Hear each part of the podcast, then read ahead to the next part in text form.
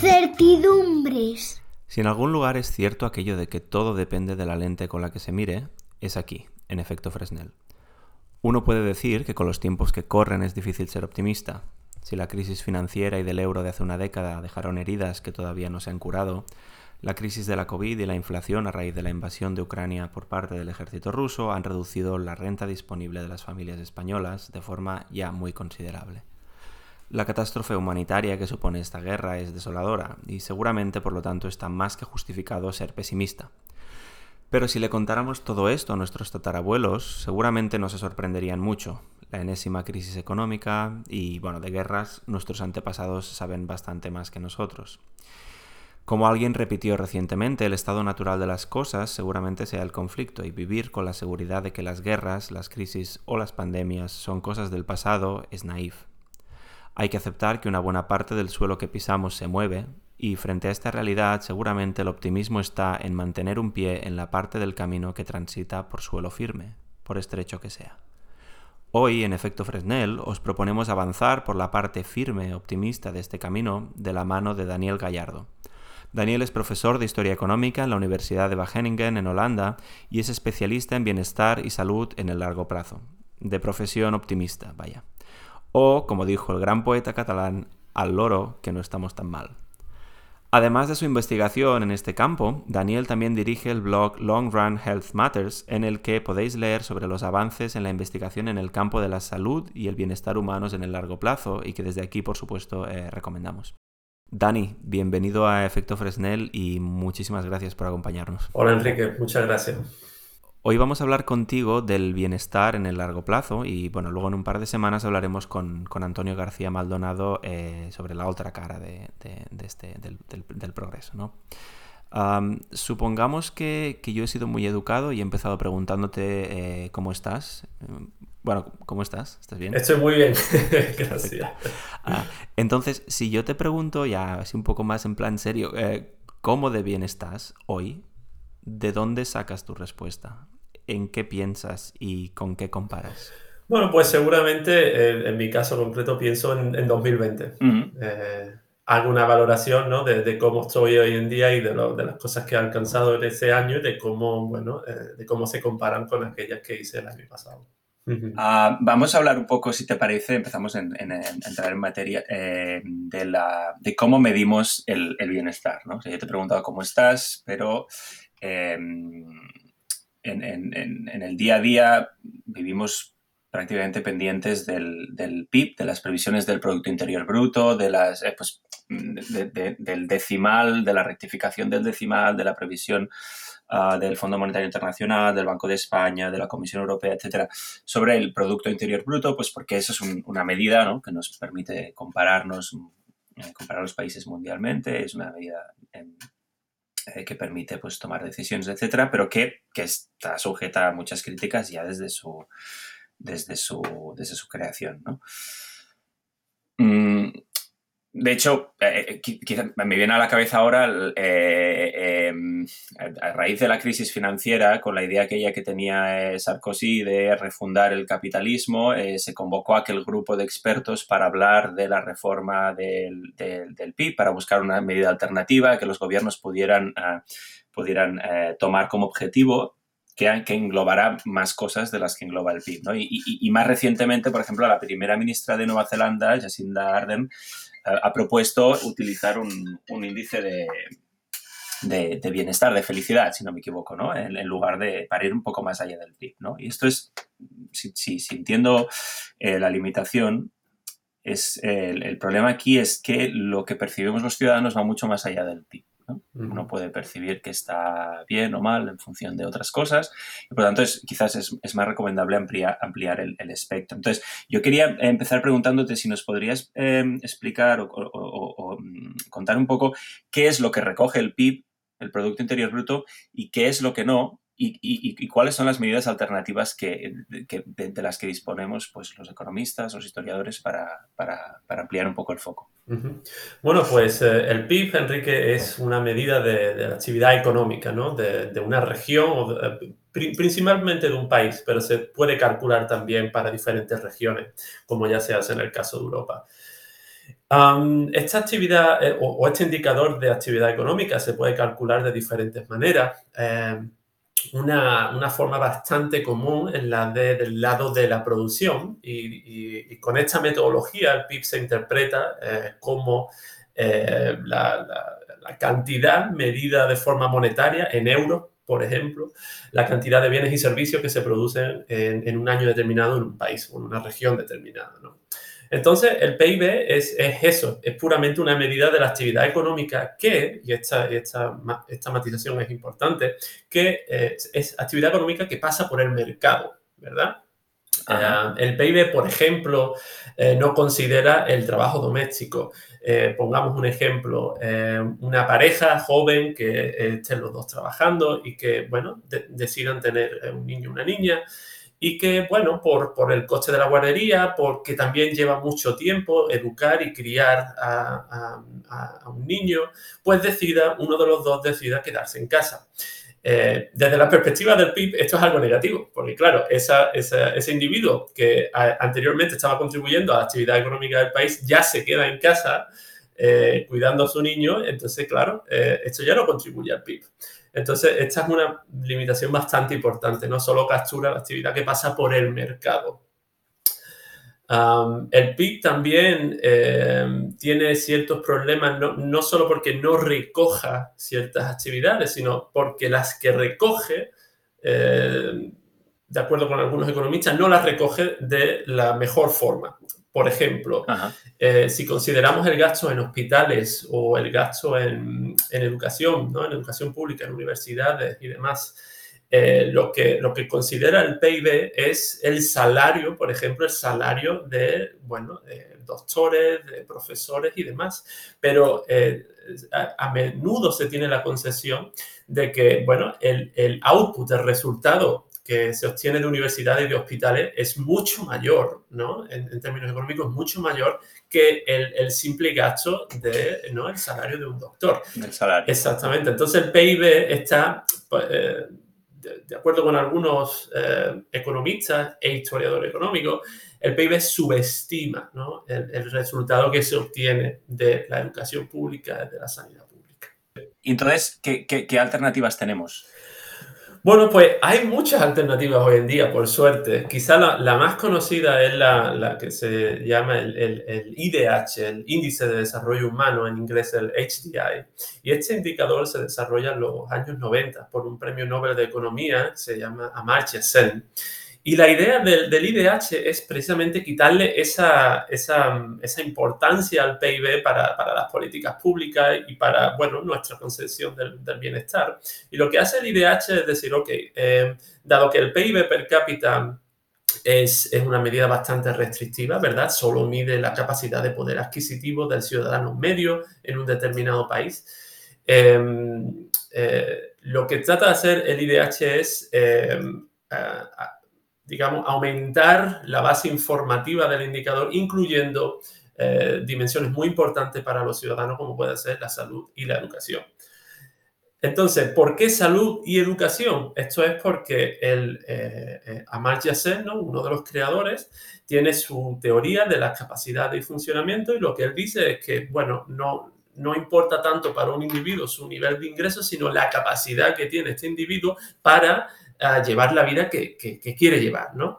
Entonces, eh, para, mm, eh, para alcanzar, digamos, o, para florecer, ¿no? Em, desde el punto de vista humano, intelectual y demás, eh, según Amartya Sen, a los individuos nos hacen falta cierto nivel de educación, cierto nivel de salud, porque si no, bueno, un, un nivel de ingreso muy elevado no es demasiado útil, ¿verdad? Si uno lo pasa uh, gastándoselo en, en, medicina, por poner un ejemplo. ¿no? Entonces, la salud es un insumo imprescindible a la hora de, bueno, de entender cómo los ciudadanos eh, bueno, viven su vida y si estos ciudadanos consiguen llevar la vida que ellos realmente quieren, quieren tener. Claro, aquí cuando, cuando hablas de, la vida que los ciudadanos quieren llevar, Em, entiendo. Luego hablaremos, entraremos en más detalle en, la salud, ¿no? Porque es uno de, los temas que tú, que tú has trabajado más. Pero mm, cuando hablas de lo que los ciudadanos eh, quieren o desean, de algún modo estamos ya entrando en, un, en, el, en, el, campo subjetivo. ¿no? Es decir, eh, cuando me, hablas del PIB, el PIB se puede medir objetivamente, nos gusta más o menos, pero se puede medir. Ah, la esperanza de vida se puede medir, ¿no? Pero hay otros criterios de bienestar que son subjetivos y, bueno, ¿cuáles son? Cómo, se miden? ¿Qué problemas, qué problemas, qué problemas presentan? Sí, em, básicamente hay toda, ¿no? Hay toda una rama de, la, bueno, de, teoría y también de indicadores que eh, eh, tratan de aproximar este problema desde el, eh, o este tema, mejor dicho, desde el punto de vista subjetivo. Porque claro, todos estos indicadores, lo que hemos estado hablando hasta ahora es bueno, son formas de medir el bienestar de los ciudadanos, pero no le estamos preguntando a los ciudadanos, ¿verdad? Eh, estamos tomando indicadores que, bueno, los recogen agencias de, bueno, pues, pues de estadística, agencias gubernamentales y demás, pero bueno, hoy en día tenemos la capacidad de preguntarle a, los ciudadanos, no solo a los de España, sino a los de todo el mundo, eh, gracias a las tecnologías de la información, gracias a la globalización y demás, tenemos esta posibilidad de preguntarles a los ciudadanos, oye, ¿cuál es tu nivel de bienestar, verdad? Entonces, esto se, ha hecho em, en diferentes proyectos. Em, eh, bueno, se, les pregunta a algunos, por ejemplo, ¿no? ¿Cómo, cómo de eh, estás con tu vida? Algo parecido a lo, que, a lo que me has preguntado al comienzo de esta entrevista. Eh, también se les pregunta, bueno, cómo, si, se sienten felices eh, con respecto a la semana anterior o, al año anterior, si creen que su vida tiene propósito, ¿no? Tiene un propósito y que, están contentos con ello. Entonces, todas estas preguntas se, les pueden hacer a ciudadanos y se, les ha hecho. Em, y bueno, eso tiene la gran ventaja de que por fin estamos poniendo al, ciudadano ¿no? en, el, foco, en la parte más importante de, la pregunta que estamos considerando. Ahora bien, eh, a pesar de, bueno, de, los aspectos positivos que esto pueda tener, también tiene unos aspectos eh, no tan positivos que hay que tener en cuenta. Y aquí eh, un premio Nobel de Economía, Angus Deaton, bueno, se ha mostrado bastante crítico con este tipo de medidas. ¿Por qué? Porque la forma de obtenerla es haciendo encuestas, ¿verdad?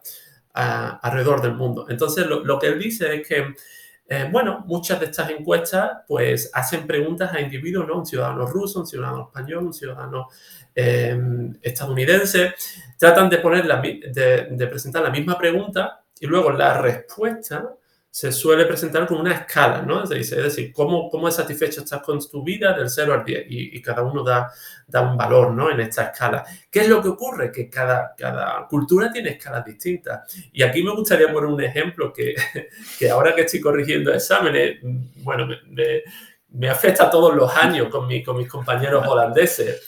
Eh, aquí en Holanda, eh, el 9, eh, ¿no? O sea, ponen notas en los exámenes, a, los ensayos de 0 a 10, ¿vale? Y el 9 para ellos es lo que para nosotros es un 10, ¿no? Entonces yo muy a menudo discuto con mis compañeros y digo, bueno, yo creo que este, este alumno se merece un 9. Y me dicen, no, no, es imposible, es, es un 8. Entonces, porque para ello, ¿no? O sea, por encima de un 9 ya no es posible. Eh, entonces, el, el, 10 es totalmente imposible. Entonces, claro, esta, esta pequeña anécdota también se traduce en todos los aspectos de, eh, culturales de, bueno, de cómo entendemos la vida, ¿no? Entonces, claro, esta, comparar em, ciudadanos de diferentes países con una escala que parece objetiva, pero que al final no lo es, eh, es muy complicado. También, por otro lado, em, los, muchos ciudadanos, bueno, en general, el ser humano, tienden a adaptarse a, las condiciones de vida actuales, ¿verdad? Por poner otro ejemplo, si a mí en dos años no me subiesen de categoría, no me subiesen el, sueldo, me sentiría muy frustrado. Pero claro, esta, frustración no tiene nada que ver con la frustración que pueda sentir un ciudadano eh, que viva en el umbral de la pobreza, donde, bueno, eh, pasa hambre, tiene eh, problemas para encontrar un lugar donde vivir. Em, entonces, claro, eh, ¿cómo, cómo, cómo comparan ¿no? estos, diferentes niveles de, frustración? Entonces, eh, lo que quiere decir Angustito es, que a pesar de los beneficios que tiene el preguntarle a los ciudadanos directamente, los, los problemas de comparabilidad son tan enormes que deberíamos de tomar eh, indicadores más objetivos. Dani, esto que, comentas es bueno, es súper interesante. Se me ocurren otras derivadas del debate en, la, en, las que no nos vamos a meter porque tampoco es el objeto de la conversación de hoy, ¿no? Pero eh, la mera o poner en duda ¿no? la mera eh, posibilidad de cuantificar las cosas. Midas PIB o midas bienestar, ¿no? Pero es un debate ya de metodología, de filosofía económica casi, ¿no? Pero de, si es posible cuantificar de alguna manera la felicidad o el bienestar, ¿no? Que en última instancia pues de acuerdo casi ¿no? a los padres fundadores de la economía debería ser aquello a lo que, por, lo que, por lo que trabajamos los, economistas. Y en segundo lugar, también incluso la economía política detrás de las cuantificaciones. ¿no? ¿A quién interesa que se mida la actividad? ¿Qué organismos hay detrás? ¿Cómo se realizan los ajustes? En fin, es un debate enorme que no nos da y no nos queremos meter. Me gustaría un poco eh, pasando ya a la historia, ¿no? A la parte más histórica de la, de la conversación.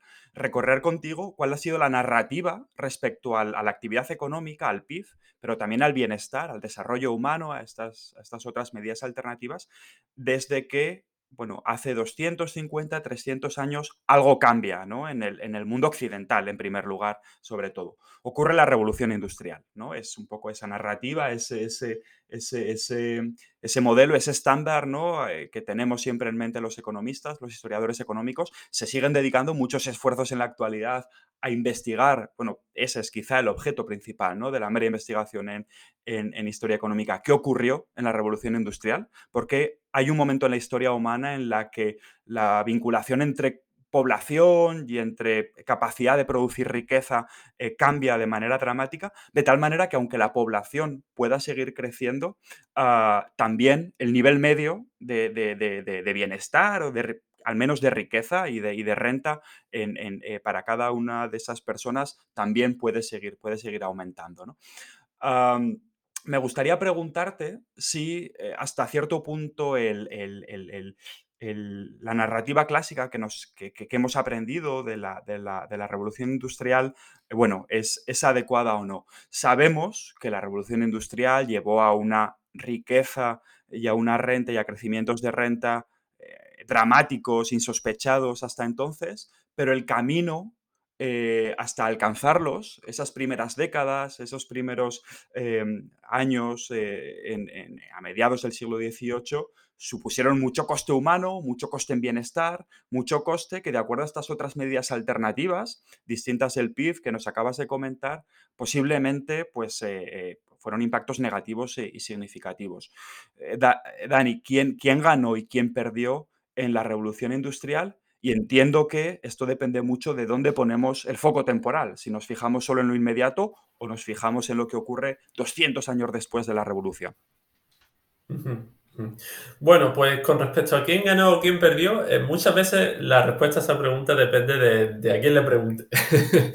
Eh, o sea, sin duda los que más ganaron fueron los, hijos y los nietos de aquellas personas que trabajaron de forma tan dura durante la revolución industrial. Y aquí el periodo clásico, ¿no? Lo vamos a acotar un poco, vamos, vamos a considerar lo que, bueno, que, que comprende los años entre 1760 y 1850, ¿no? Esa es la fase inicial de la revolución industrial en Inglaterra por cierto. Em, entonces, bueno, em, hay, varias narrativas, ¿no? Una, la, más clásica, digamos, es la de quizás los, los marxistas que, consideran, y bueno, y esto comienza con Karl Marx, ¿no? Que considera que la clase trabajadora no se benefició de, de estas mejoras en la capacidad productiva del país porque los capitalistas básicamente extraían toda la plusvalía, ¿no? Todo, todo el, el, el ingreso que generaban estos trabajadores. Sin embargo, la historia económica ha cambiado completamente esa narrativa y, y la, y la ha matizado bastante. Es decir, lo, lo, que, lo que ya podemos considerar como algo, bueno, una, la, la narrativa clásica, pero con una base empírica muy, muy eh, fuerte, es que los trabajadores no se benefician de, eh, en términos de salario, ¿vale? No se benefician hasta más o menos el fin de las guerras napoleónicas, 1815 eh, más, o menos, y luego ya a partir de ahí sí que se observa una tendencia creciente en el nivel de salario. Eh, ¿Qué es lo que ocurre? Que claro, si uno solo considera salario, esta es la visión que obtiene, ¿no? O sea, estancamiento o decrecimiento y luego crecimiento a partir de 1815. Sin embargo, si ampliamos nuestra perspectiva de, nivel de vida de los trabajadores, obtenemos una visión distinta. Concretamente, porque eh, los niveles de salud se estancan a partir de 1815 y 1820. Y esto viene dado por un proceso de urbanización muy fuerte, eh, principalmente determinado por eh, migración del campo a la ciudad, un poco lo que ocurre, bueno, hoy en día con nuestra sociedad, en la ciudad, las ciudades son más dinámicas desde el punto de vista económico, hay más oportunidades, entonces, claro, eso atrae a muchos trabajadores.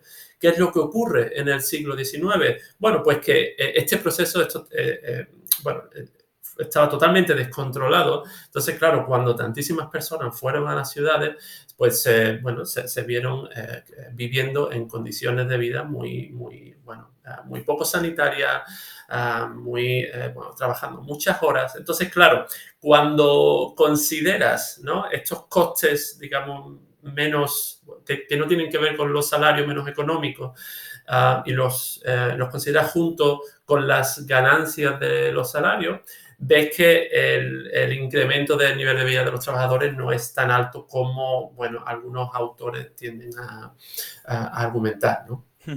Claro, y entonces eh, queda claro, ¿no? Hay, hay, perdedores y ganadores y en gran parte depende de dónde pongamos de alguna manera el límite temporal de, ese foco.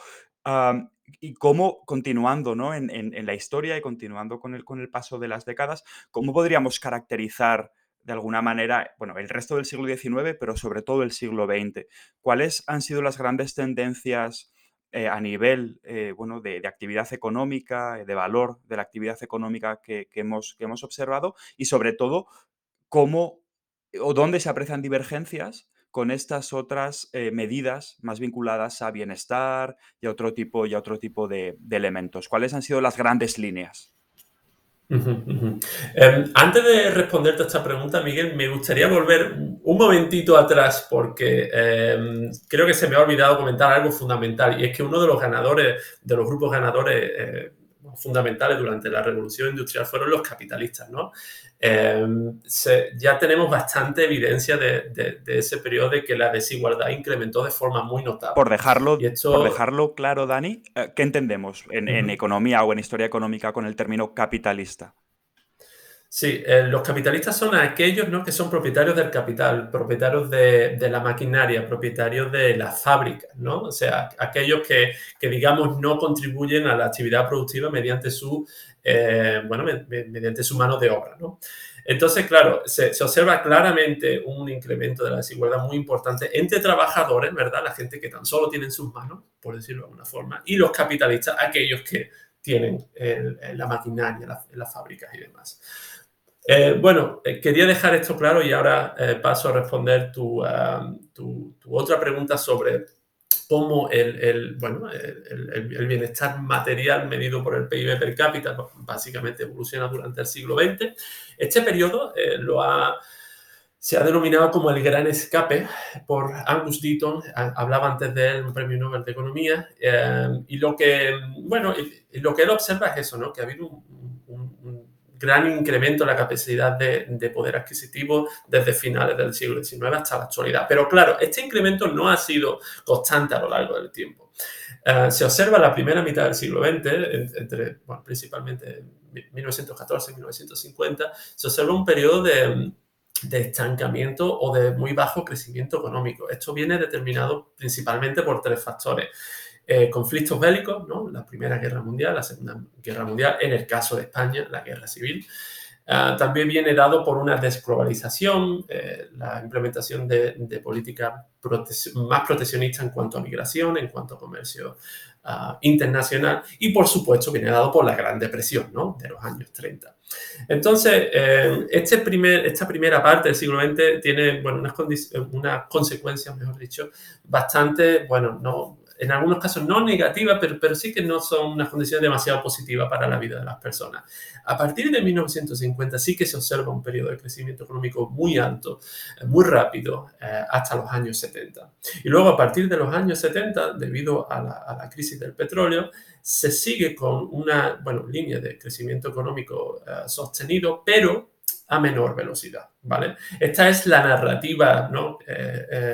Que tanto los economistas como los historiadores económicos conocen sobre el siglo XX, pero esta narrativa es muy distinta si consideramos otras dimensiones del bienestar de los ciudadanos, como el de la salud, ¿verdad?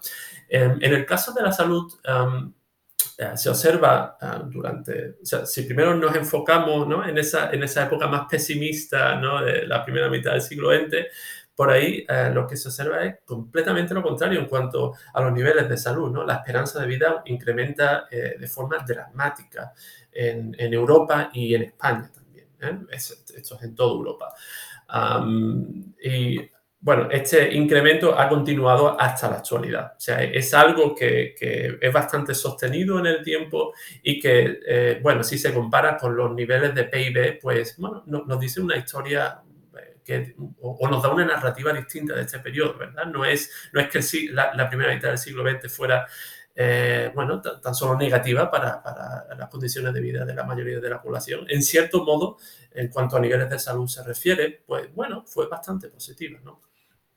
Claro, entonces ah, has hablado de España y me gustaría, dentro de este cuadro general ¿no? que, has planteado, uh, ¿cómo, ¿cómo, encajamos España? Eh, seguimos, seguimos viviendo con, con, ese tópico hasta cierto punto, bueno, eh, totalmente equivocado, pero, pero que nos pesa, ¿no? De que España ha empezado siempre en los, en los Pirineos. Por lo que respecta a historia económica, grandes tendencias, a capacidad para generar riqueza, capacidad para satisfacer en las demandas bueno, sanitarias eh, y de otro tipo de la población, ¿cómo encaja ah, España en, este, en, en, estas grandes tendencias que empiezan a partir pues, de mitad del siglo XVIII, finales del siglo XVIII?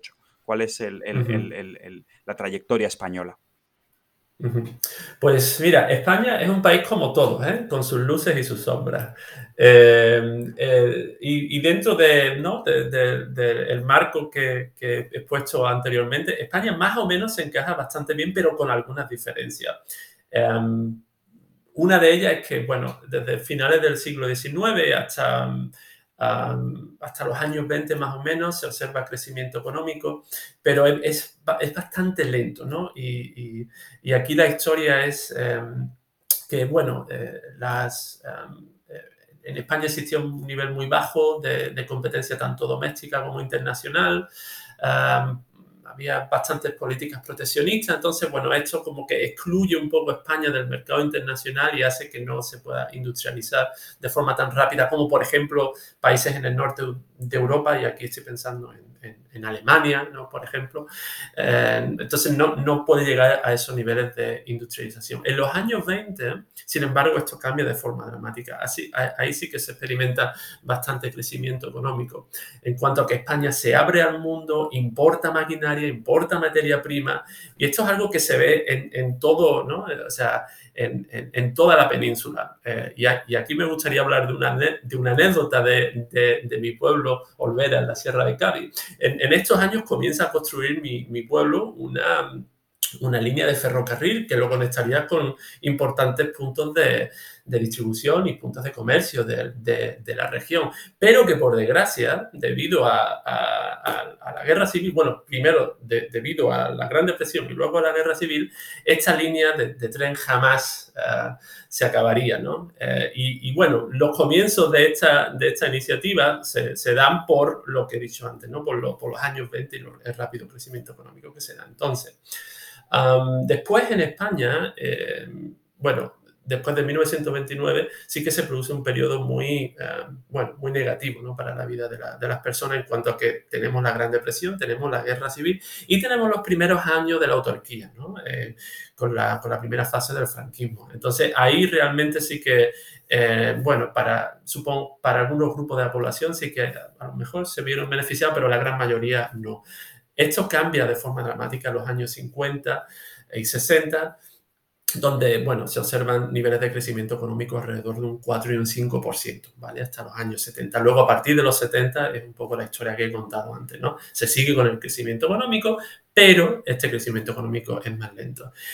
Ahora, em, una vez dicho esto, creo que es importante mencionar que eh, España, visto desde, ¿no? desde, el punto de vista mundial, es, es una historia de, de, éxito, ¿no? O sea, hay Em, bueno, si, nos comparamos nosotros hoy en día con nuestros antepasados hace, hace 100 años, somos inmensamente más ricos que ellos. Esto no quiere decir que nos debamos de parar aquí y, debamos de estar satisfechos con lo que hemos conseguido y, ya está, ¿no? O sea, pero, sí que hay que reconocer que eh, hemos avanzado mucho en ese sentido y que, como he dicho antes, España es un país con sus luces y sus sombras y hay que reconocer esas luces, hay que reconocer el gran eh, bueno, desarrollo económico que ha experimentado nuestra tierra desde, bueno, en los últimos 100 años.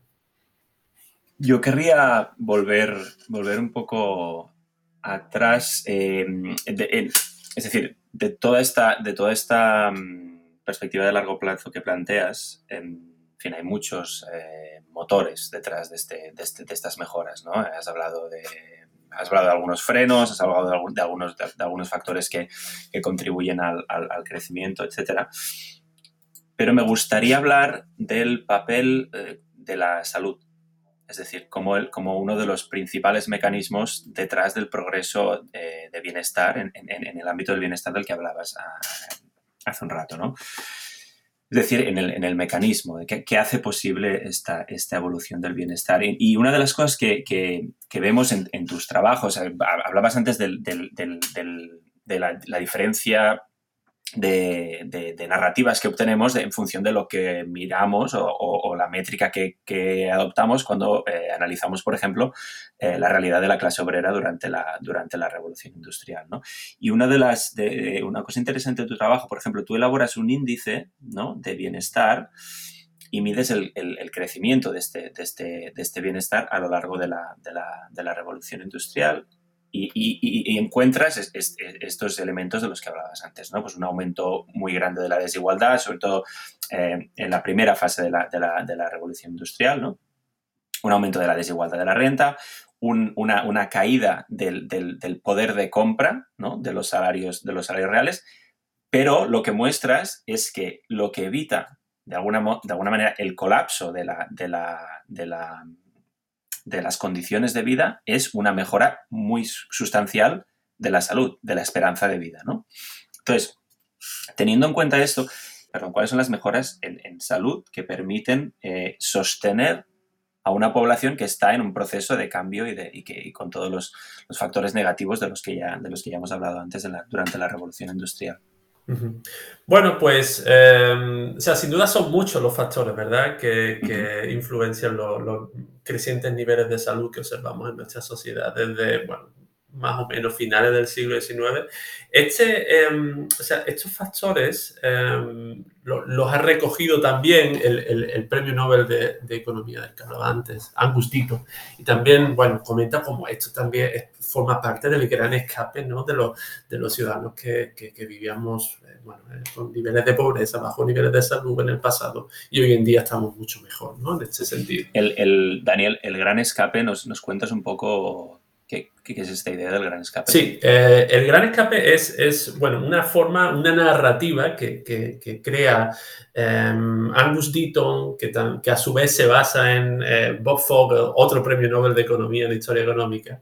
Y, y bueno, y, y, la idea es em, eh, aglomerar toda eh, las mejoras en el nivel de vida de los ciudadanos que se, que se ha producido desde finales del siglo XIX, enfocándose en dos dimensiones principales, ingreso y salud. ¿verdad? Entonces, lo que quiere decir es que, bueno, a día, a día de hoy, hoy o sea, podemos eh, contar una historia de que, bueno, nuestros antepasados nos han ayudado a escapar de un mundo con mucha miseria, con, donde, bueno, la mortalidad infantil era desafortunadamente muy común, a un mundo en el que, bueno, la mortalidad infantil es prácticamente casi inexistente, al menos en España, ¿verdad? Y que los niveles de ingresos son mucho más elevados a día de hoy que en el pasado. Entonces, ¿qué, qué es lo que... ¿Cuáles son los factores que pueden explicar ¿no? este, este incremento en los niveles de salud? Bueno, como te decía, hay muchos, ¿verdad? Eh, en mi investigación yo me enfoco en uno que es... Eh, que es muy intuitivo, ¿vale? Pero es muy difícil de medir. Eh, es el papel del conocimiento, el papel de la tecnología, el conocimiento. Entonces, claro, um, uno de, lo, de, los cambios sistémicos más importantes para uh, nuestra forma de entender la, la salud, la enfermedad, ¿no? ¿Qué es, qué, es lo que nos pone enfermos? Viene dado por la teoría de gérmenes. La teoría de gérmenes es la teoría actual que tenemos, la cual nos dice que, bueno, las enfermedades, bueno, un gran número de ellas eh, vienen causadas por, por, virus, por bacterias, ¿no? Por, por, por elementos, eh, microorganismos que no podemos ver, pero que, ¿no? Eh, nos causan no, nos pone enfermos o nos causa la enfermedad. Bueno, pues antes de 1900 esta idea no estaba aceptada para nada. Es más, lo que creía la mayoría de la gente, ¿no? intelectuales, eh, políticos y demás, es que las enfermedades las causaban eh, los malos olores.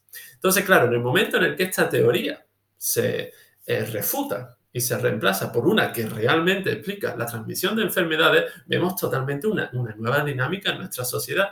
Por poneros un ejemplo, em, en el caso de, bueno, tanto de ciudades españolas como, como de ciudades europeas, no era común tener eh, sistemas de, de aprovisionamiento de agua potable, eh, sistemas de alcantarillado. No siempre porque fueran unos sistemas muy caros y las ciudades no se lo podían permitir. Esto es parte, eh, digamos, de, de, la historia, pero la, el, principal componente del por qué muchas ciudades no invertían en este tipo de sistemas, porque no creían que fuera necesario. Entonces, claro, en el momento en el que se acepta esta teoría de gérmenes y se acepta que, bueno, hay que tener cuidado de dónde se recoge el agua, si se recoge de un río, hay que ver si se vierten residuos eh, o si las ciudades que están localizadas en la parte eh, más arriba ¿no? del río eh, están virtiendo residuos, ¿no? Entonces, claro, cuando ya este conocimiento se difunde entre la población, ya vemos que los niveles de salud mejoran enormemente. También la misma población entiende que, bueno, que se tiene que lavar las manos cuando, bueno, está tratando con comida, eh, que tiene que tener cuidado, ¿no? Cuando... Em, eh, los partos, ¿no? También. Sí, exactamente, ¿no? Como, como en, los hospitales, ¿no? Cómo se trata con los enfermos, que hay que esterilizar todo. todo eso viene dado por la teoría de gérmenes, ¿verdad?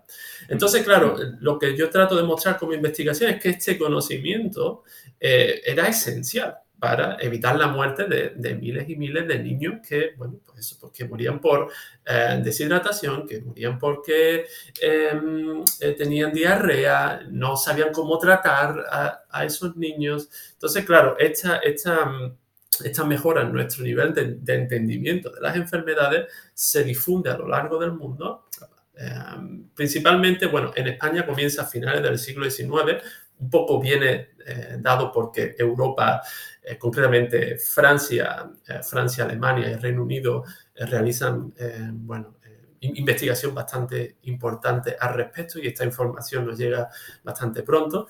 Y, y, básicamente experimentamos esa, ¿no? O sea, este factor que, que viene dado por los países en la frontera del conocimiento nos ayudan, ¿no? Nos ayudan a converger con ellos en términos de salud, de tal forma que a día de hoy España es un país que tiene unos niveles de esperanza de vida muy elevados, incluso más elevados que países, países bastante más ricos que España, como puede ser Estados Unidos. Claro, en, en, la, en el proceso este, una de las cosas que me parecen más interesantes es bueno, cuando comparamos, por ejemplo, países, eh, cuando comparamos el, Producto Interior Bruto el crecimiento económico entre países, una de, las, una de las cosas que observamos es que a veces, aunque exista tecnología disponible para eh, implementarse en un país que está más atrasado y que, y que si se implementara, pues quizás ese país crecería em, eh, más rápido, no siempre puedes adoptar las tecnologías existentes, pues por, cuestiones de la educación de la población, la infraestructura, las instituciones políticas o simplemente porque tu modelo de desarrollo va hacia un lado ¿no? y el mundo está yendo hacia otro. Pero una de las, una de las grandes virtudes de este proceso del que hablas es, es, bueno, es esta idea que, de la que hablas tú de conocimiento transformado en tecnología, pero además una tecnología que se puede transmitir prácticamente gratis y es muy, muy, muy barata. Em, es muy barato adoptarla, ¿no? No está sujeta a patentes, no es decir, ¿cuál, eh, y esto permite ¿no? que, el, proceso sea un proceso... Em, es decir, que sí que hay, hay países que avanzan más, como decías, pero que la convergencia es muy... es fácil, ¿no? Es, es, barata, entre, entre, entre comillas. Eh, ¿Esto sigue siendo así hoy en día? Ah, bueno, eh, la respuesta es sí y no. pues no, a ver, es que, es que la, la, respuesta es bastante complicada, porque como has dicho, hay muchísimos países, uno de ellos, ¿no? España, que realmente consigue converger con, con, con aquellos que, em, bueno, que realizan esta investigación em, en términos de salud y que consiguen niveles muy, muy elevados de esperanza de vida, de baja mortalidad y demás, pero no todos los países lo consiguen. Entonces, esto, aquí hay que preguntarse por qué.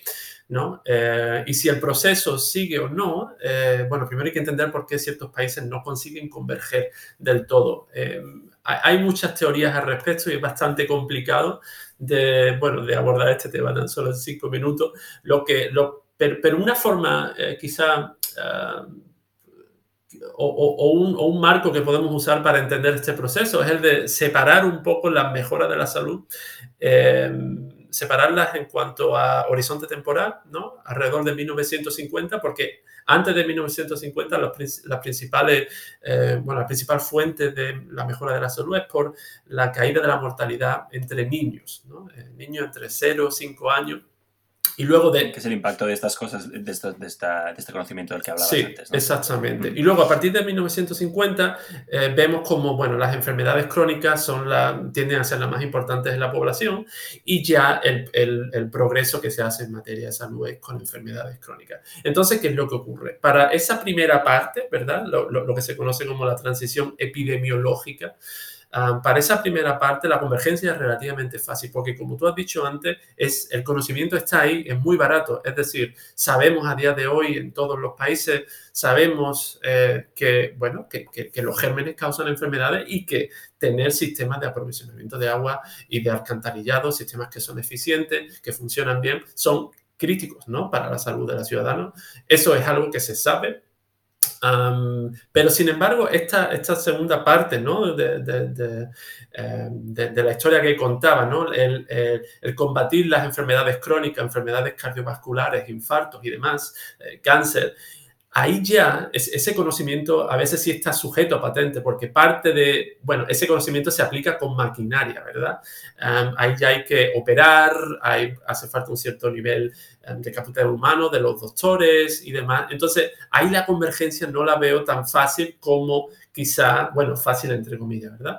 Así como eh, sí que se ha producido convergencia por la transición epidemiológica. ¿no? Entonces, por, por, eso te decía que un poco sí y no. Es decir, creo, soy bastante optimista en cuanto a que eh, este conocimiento más barato se puede extender con bastante esfuerzo, pero que sí que se puede extender a la, mayor parte del mundo. Pero esta, esta, segunda parte de la historia de eh, combatir y, conquistar las enfermedades crónicas, aquí ya creo que el nivel del PIB, el nivel de desarrollo de los distintos países va a jugar un papel bastante más importante.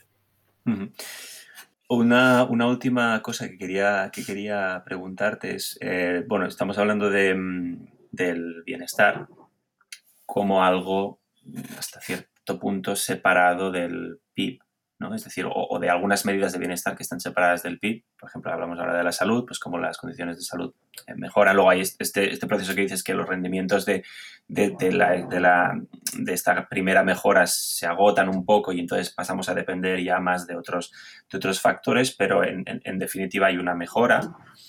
Eh, la pregunta aquí es, eh, juntando otra vez bienestar y eh, salud, por ejemplo, y, desarrollo o desempeño material de las economías, es decir, eh, PIB, otra vez, ¿cómo, cómo vemos, cómo afecta el cambio en las condiciones de salud a la producción, a, a, la renta de los países, ¿no?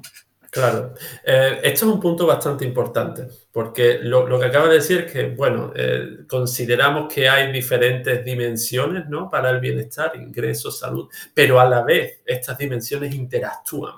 Y en el caso de la salud sabemos, eh, y aquí, bueno, me, baso en mi investigación, sabemos que trabajadores con, con mejores niveles de salud pueden trabajar más horas, eh, pueden bueno, eh, em, tener un desempeño mejor, pueden desarrollar eh, sus habilidades cognitivas a mayor nivel porque pueden pensar de forma más clara. Entonces, claro, esto tiene un, efecto positivo en la productividad de los trabajadores, ¿verdad? Entonces, cuando, cuando combinamos esta idea, ¿verdad? Con la interacción de la que hablabas antes, vemos que una parte del nivel de ingreso de los países viene determinada por su nivel de salud. Entonces, tenemos, eh, de hecho, tenemos que considerar que eh, una parte de la historia que acabo de contar, que no son historias separadas, sino que están muy eh, interrelacionadas entre ellas y que a su vez determinan por qué unos países son más ricos que otros. Hay, hay un... Um, y, esto un poco está relacionado con la transición epidemiológica, ¿verdad? Esa, esa, esa, primeras ganancias en, niveles de salud que viene dada por la teoría de gérmenes, cuando se extiende a lo largo del mundo a partir de 1950, provoca una convergencia ¿verdad? En niveles de esperanza de vida. Pues esta convergencia también ayuda, en cierto modo, a que los países converjan en términos de PIB per cápita. Si esta convergencia no se hubiera dado, en términos de salud, eh, lo que sugiere mi investigación es que a día de hoy eh, la brecha entre países ricos y pobres sería mayor, porque los niveles de salud entre ellos serían mayor. Por ir, por ir terminando, eh, Dani, me gustaría, nos gustaría, ah, bueno, desde esta, este recorrido histórico que hemos hecho contigo sobre los determinantes de, bueno, del desempeño material del PIB, pero también del bienestar, de, ejemplificado en, lo relativo a la salud o en, otros aspectos, nos gustaría un poco mirar, mirar al futuro, mirar a los, a los retos, a los retos de, de, futuro. Creo que un elemento central de la conversación que, hemos tenido contigo es, bueno, que existe un conflicto entre, o puede existir un conflicto entre el desempeño material, entre que medimos como el PIB y, el bienestar, ¿no? Creo que, de hecho, esta es una de las grandes cuestiones en las que vivimos en el mundo eh, occidental actual, de alguna manera, ¿no?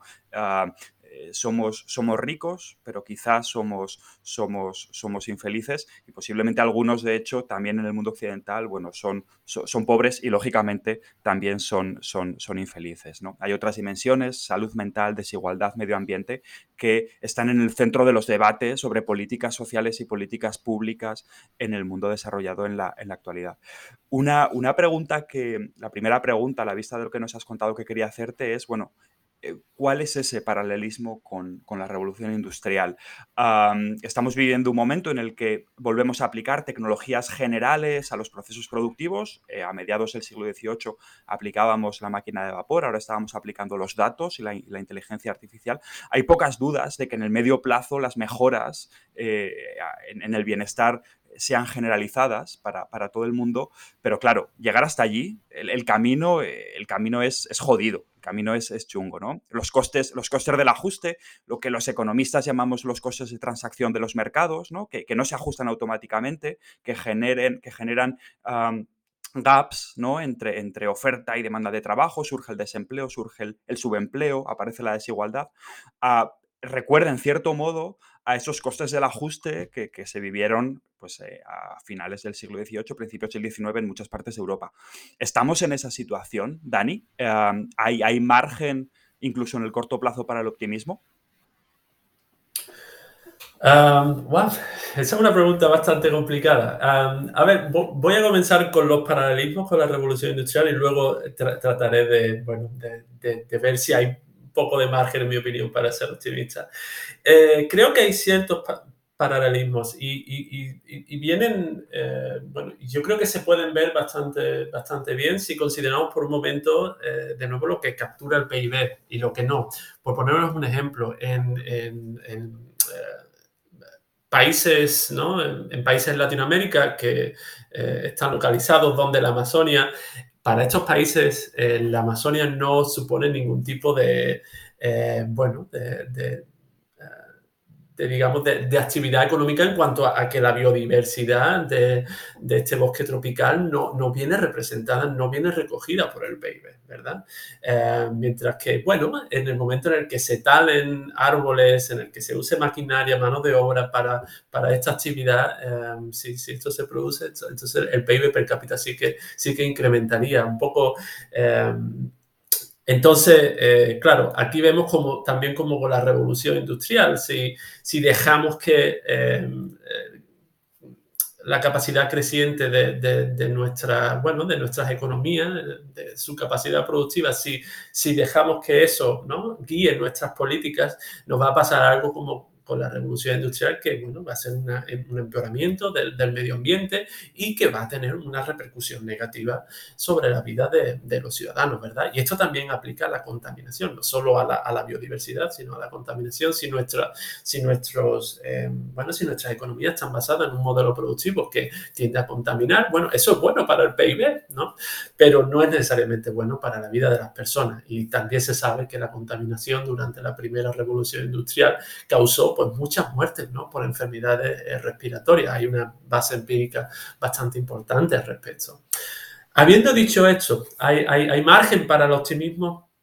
eh, creo que hay algo de margen para optimismo moderado, ¿no? Es decir, eh, creo que hay que ser consciente de, que las medidas que usamos para entender nuestra sociedad no son neutrales porque estas involucran juicios de valor, ¿no?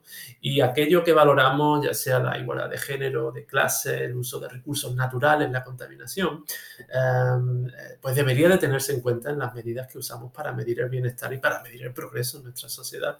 No hay que pensar, y no, quiero que se me interprete como alguien que, está argumentando que deberíamos desechar el PIB por completo y comenzar de nuevo, porque ya hay muchas iniciativas que mejoran eh, este marco, ¿no? Eh, eh, de, medición de bienestar como es el PIB.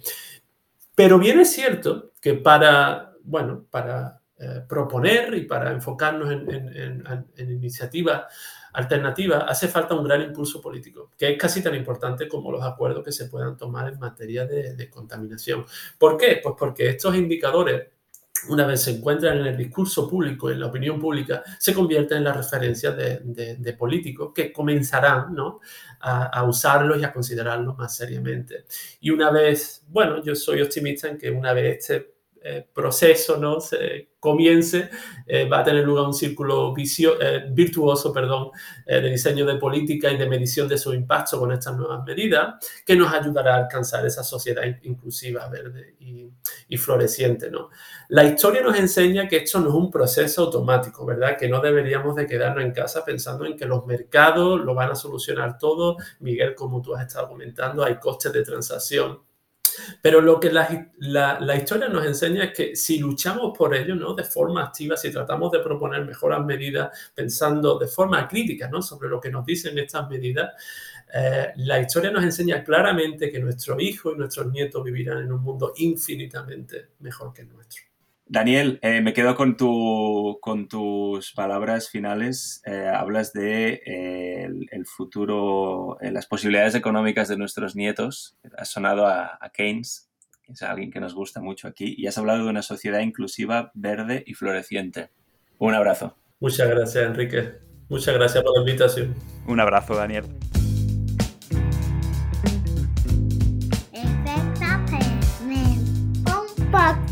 Enrique Jorge Miguel La Borda.